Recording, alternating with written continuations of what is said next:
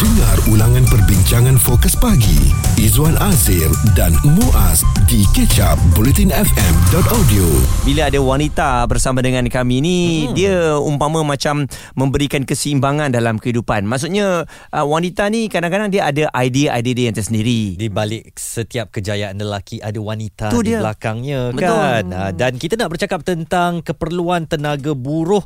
Jumlah ah, pekerja wanita di Malaysia dikabarkan masih lagi rendah dan ini menimbulkan persoalan apakah golongan wanita ni tak mahu bekerja ataupun sebenarnya maaf cakaplah mereka tak layak bekerja. Adakah ini satu bentuk diskriminasi sebab bila uh, awak mengatakan tak layak tu daripada segi apa? tu, eh, dia Saya macam, s- mewakili wanita-wanita Malaysia. Saya kena tahu perkara ni. Kita Mm-mm. melihat secara dengan hati terbuka Mm. um, apakah sebenarnya yang menjadi uh, tanda arah seorang wanita itu dilihat sebagai pekerja yang optimum. Sebenarnya soalan awak kepada saya tu apa lagi awak nak Izwan? Apa Ah, lagi awak nak? Lelaki Saya ni dah- bagus sangat ke? Hmm. Hebat sangat ke lelaki ni? Dia bukan Dia bila ada polisi 70-30 sekarang kan Pembuat dasar mesti ada 30 wanita eh. Kadang-kadang apabila ada kuota-kuota macam ni Yang menjadi keprihatinan saya Sebab hanya nak memenuhi kuota itu ke Seorang wanita berada di posisi itu Ataupun sebenarnya kerana merit dia Kerana Jap, dia jap, memang layak Dia Tujuh- boleh berada di situ 7.30. Ah, Ada dah 70-30 70 30 Ah, maknanya ada perlu dasar ada sebegini. 30 uh, dasar tu perlu di uh, diisi oleh wanita terutamanya. Muaz, saya lagi rela Mm-mm. masuk dalam satu institusi bekerja sebagai seorang profesional disebabkan kelayakan dan bakat dan my mind and my brain Hmm. uh, dan It- bukan itu yang disebabkan nak nak sebenarnya. penuhkan kuota Ah, saja. Tetapi Betul. bila ada kuota macam ni itu yang menimbulkan persoalan eh. Mm-mm. Okey. Kadang-kadang macam okey uh, seorang pengarah tu keluar. Oh sebab 70 30 patutnya diisi oleh wanita. Kita bagi wanita lah. Mm-mm. Wahal aku ni yang laki kerja kemain keras juga kan. Kemain macam berusaha bersungguh-sungguh tetapi sebab ada polisi macam tu I tak dapat tempat tu. Tempat tu diisi oleh wanita. Wanita ni dia ada kekangan-kekangan dia. Ah. Kita pun tahu kan. Okey, tenang. Sebab apa kita membicarakan mengenai isu ini? Kalau dilihat ya penyertaan tenaga buruh wanita di negara kita ni masih lagi rendah dibandingkan dengan wanita di Asia Tenggara iaitu 55.5% pada 2021. Kadar penyertaan tenaga buruh wanita pada tahun 2021 adalah 55.5%. Kadar ini adalah rendah jika dibandingkan dengan negara Asia Tenggara yang lain seperti Singapura sebanyak 69.7% dan Thailand sebanyak 66.8%. Okey dan saya melihat uh, mengenai kekurangan tenaga kerja wanita eh di dalam negara kita ni mungkin oleh kerana di Malaysia ni ramai yang uh, bergelar sebagai suri rumah dan satu lagi merupakan usaha wanita kecil-kecilan. Uh, hmm. jadi mereka ni buat bisnes dari rumah dan apabila mereka buat bisnes ni mereka tak termasuklah di dalam tenaga buruh yang dikatakan ini. Lagipun menurut bancian uh, sekarang ni penduduk lelaki melebihi perempuan ya iaitu masing-masing lelaki 16.83 juta dan perempuan 15.90 juta.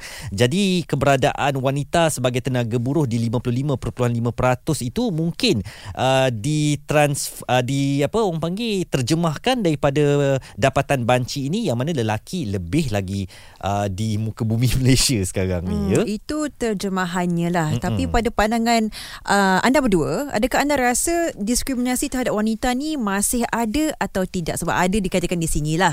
Uh, tak sebutkan mana syarikat tapi ada majikan yang masih menyatakan bahawa wanita ni susah nak bekerja dengan wanita sebab yalah masing-masing nanti nak Uh, kahwin, mm-hmm. nak beranak, nanti anak sakit pula. Jadi saya pers- mempersoalkan di sini yang lelaki ni tak ada keluarga ke?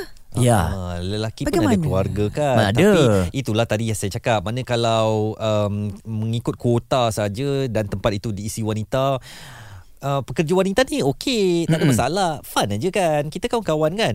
Tapi kalau bos tu wanita, dia ada kurang sikit lah. eh. Oh, Izon tak kenapa, setuju. kenapa? Kenapa? Ha? Bukan Sebab- tak setuju. Sebab mungkin lah dia ni- ada bulan dan bintang dia Ah. kan. Dia ada hormon-hormon rembesan dia dan sebagainya. Bila datang bulan bintang tu ah dia jadi lain lah. Eh, tapi okey. tapi tak kena tapi kat sini lah tapi kalau wanita tu yang yang diambil sebagai bos tu seorang yang berkaliber tahu Ha-ha. mengawal emosi ini peringkat individu kan Yes. saya boleh datang bulan dan bintang saya tapi saya pandai mengawal perasaan Betul. jadi back to majikan tu pandai ke tidak nak pilih mereka yang menjadi pemimpin atau leader dalam syarikat itu Okey. Jika anda terlepas topik serta pendapat tetamu bersama Fokus Pagi, Izwan Azir dan Muaz, stream catch up di di bulletinfm.audio. Terus nak meraihkan idea perniagaan anda sama ada baru nak memulakan perniagaan atau nak mengembangkannya, hantarkan kepada kami di bulletinfm.audio sehingga 2 Oktober nanti anda mungkin akan dibimbing oleh sifu-sifu perniagaan yang hebat dan berpeluang untuk menang RM50,000 iaitu RM5,000 wang tunai dan RM45,000 slot iklan radio semuanya dalam usahawan masterclass Bulletin FM.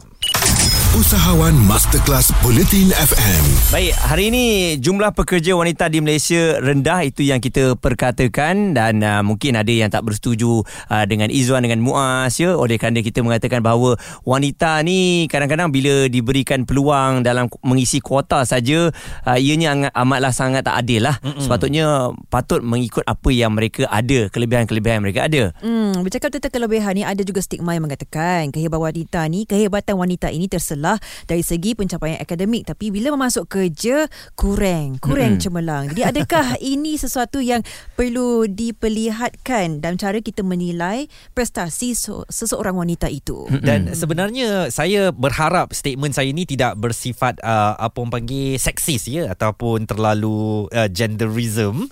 Uh, wanita ni dia banyak bekerja ikut buku tau.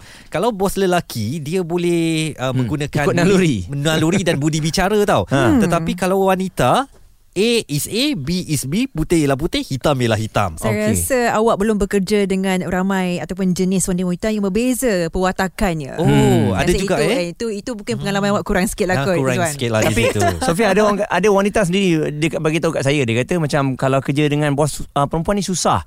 Dia hmm. lebih prefer untuk kerja dengan bos lelaki. Hmm. Pandangan awak sendiri Sofia? Saya sejujurnya saya kena setuju hmm. dengan oh, okay. dengan statement itu. Saya hmm. memang memang wanita ni ada kecenderungan untuk untuk dia macam nak perfectionist. Beremosi. Dia nak yeah. perfectionist. Dia tak boleh bertoleransi dengan hanky panky ni. Mm-hmm. You nak cuba balik awal ke tak boleh tak boleh tak boleh. Okay. Tapi bos lelaki ni dia boleh guna budi bicara dia. Ataupun lelaki dan wanita ni mungkin lelaki boleh pendam perasaan wanita tidak boleh. Mm-mm. Mungkin perasaan pemikirannya sama Betul. tetapi wanita ni lebih lantang. Mm-mm. I don't want you to go back early. You need to finish your work yes. and that's it. Uh, okay. Mungkin sebegitu. Baik dan bersama dengan kita Dr. Siti Nur Jana Abdul Halim yang merupakan pensyarah pengurusan sumber manusia Fakulti Perniagaan dan Sains Sosial Al-Bukhari International University. Doktor, uh, terima kasih kerana bersama dengan uh, Bulletin FM.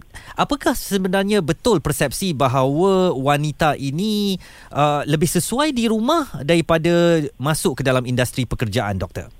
Okey, baik. Terima kasih uh, Mu'a, Izzuan dan juga Sofia. Okey, baik. Jika dilihat pada topik kita pada ini, jumlah pekerja wanita masih rendah dan adakah uh, jumlah itu lebih banyak di rumah ataupun di mana sebab yang kita tahu enrollment dari segi pendidikan tinggi jumlah wanita adalah lebih daripada lelaki betul mm-hmm. okey jadi bila kita melihat dari segi uh, pekerjaan sebenarnya wanita seperti Muaz uh, sebutkan tadi wanita bekerja dengan buku mungkin uh, dari segi kerjaya seperti saya seorang pensyarah mm-hmm. kami lebih kepada buku mm-hmm. namun uh, dari segi uh, emosi juga perlu diambil kira dia dan jika kita uh, reflect kembali kepada kenapa wanita walaupun berpendidikan tinggi berada di rumah kerana disebabkan oleh faktor nature versus nature itu sendiri. Hmm. Ha, iaitu faktor-faktor tanggungjawab yang mana kadang-kadang walaupun wanita itu berpendidikan tinggi tetapi jika ada sebarang masalah terutama jika wanita yang sudah berkahwin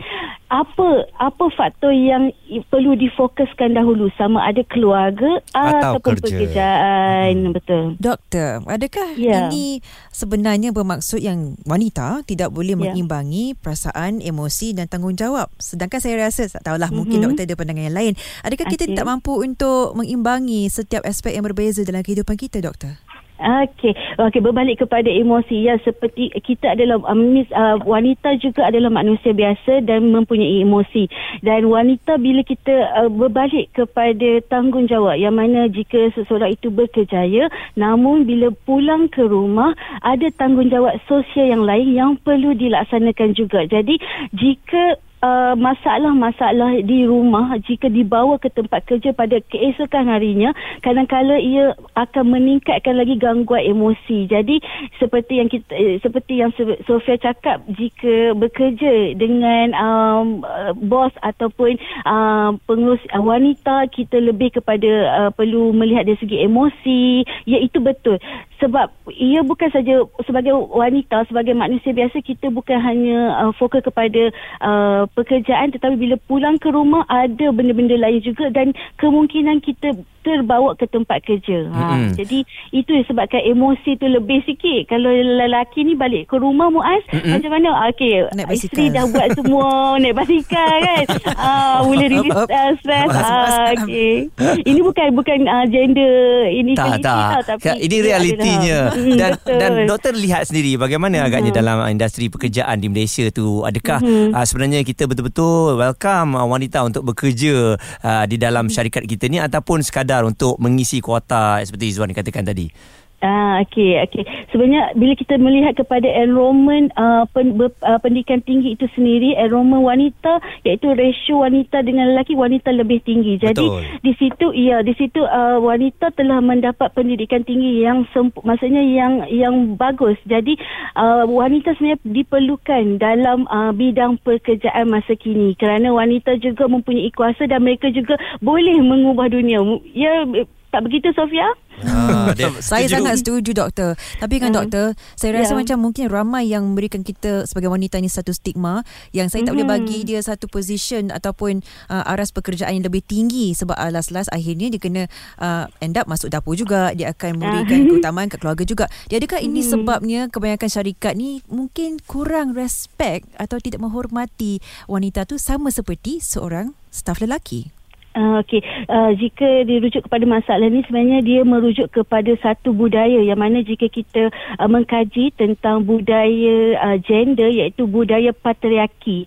Budaya patriarki ini uh, iaitu satu budaya yang disinonimkan dengan kehidupan peradaban manusia yang merujuk kepada pemikiran feminis. Jika kita lihat kepada uh, per, maksudnya uh, kerjasama antara lelaki dan perempuan, jika kerjasama uh, itu maksudnya uh, kita meletakkan wanita itu sebagai ketua di dalam sesuatu projek sebagai contoh wanita di dalam satu projek lelaki sebagai seseorang lelaki mereka akan meletakkan ego mereka pada waktu itu. Jadi hmm. uh, saya rasa di peringkat sumber manusia mungkin uh, boleh mengetengahkan iaitu training and development terhadap isu gender di tempat kerja. Kerana bila uh, katakan seorang wanita itu sebenarnya berkelayakan menjadi ketua ataupun pengurus projek itu sendiri dan sebagai seorang pekerja lelaki ia perlu terbuka maksudnya menerima seorang wanita sebagai ketua bukannya kita meletakkan yang lelaki itu perlu mengikut 100% tetapi lelaki itu juga per, boleh memberi pandangan di dalam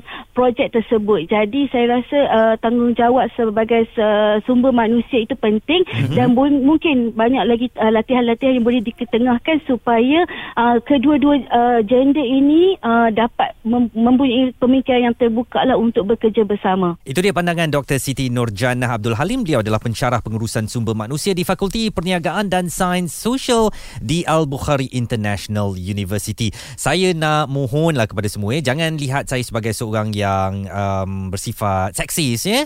Bos ada depan mata ni. Bos pun seorang wanita Mm-mm. dan bukan kita tak menghormati bos tetapi ini pandangan peribadi. Saya rasa ramai daripada lelaki juga mungkin kalau diberi pilihan antara bekerja di bawah kepimpinan bos lelaki dan bos wanita, Mm-mm saya rasa lah uh-huh. orang akan pilih bos lelaki. Eh, saya pilih perempuan. Sebab saya menyantuni wanita wow. kan. Menyantuni wanita. Gitu pencinta wanita pencinta lah. Pencinta wanita. Tapi bagi saya lah kan. Uh-huh. Dengan Izzuan saya haraplah wanita pula jangan kita pakai tiket ni saya wanita awak kena faham. Uh, saya tak nak macam tu lah. Dah masuk tahun 2022 uh-huh. ini. Kan? Uh, kita kena boleh berdiri dan yakin dan rasa kompetitif dan setanding dengan uh-huh. tenaga kerja lelaki. Itulah tahun ini yang perlu kita capai. Anda di luar sana mungkin tak nampak tapi bos saya sedang pandang bos are we okay yeah we okay alright dia tak cakap okay. ya dia tak cakap esok kau jangan masuk lah VPM tepi ya. itu lagi bahaya ya Izwan Azir dan Muaz di Ketchup Bulletin FM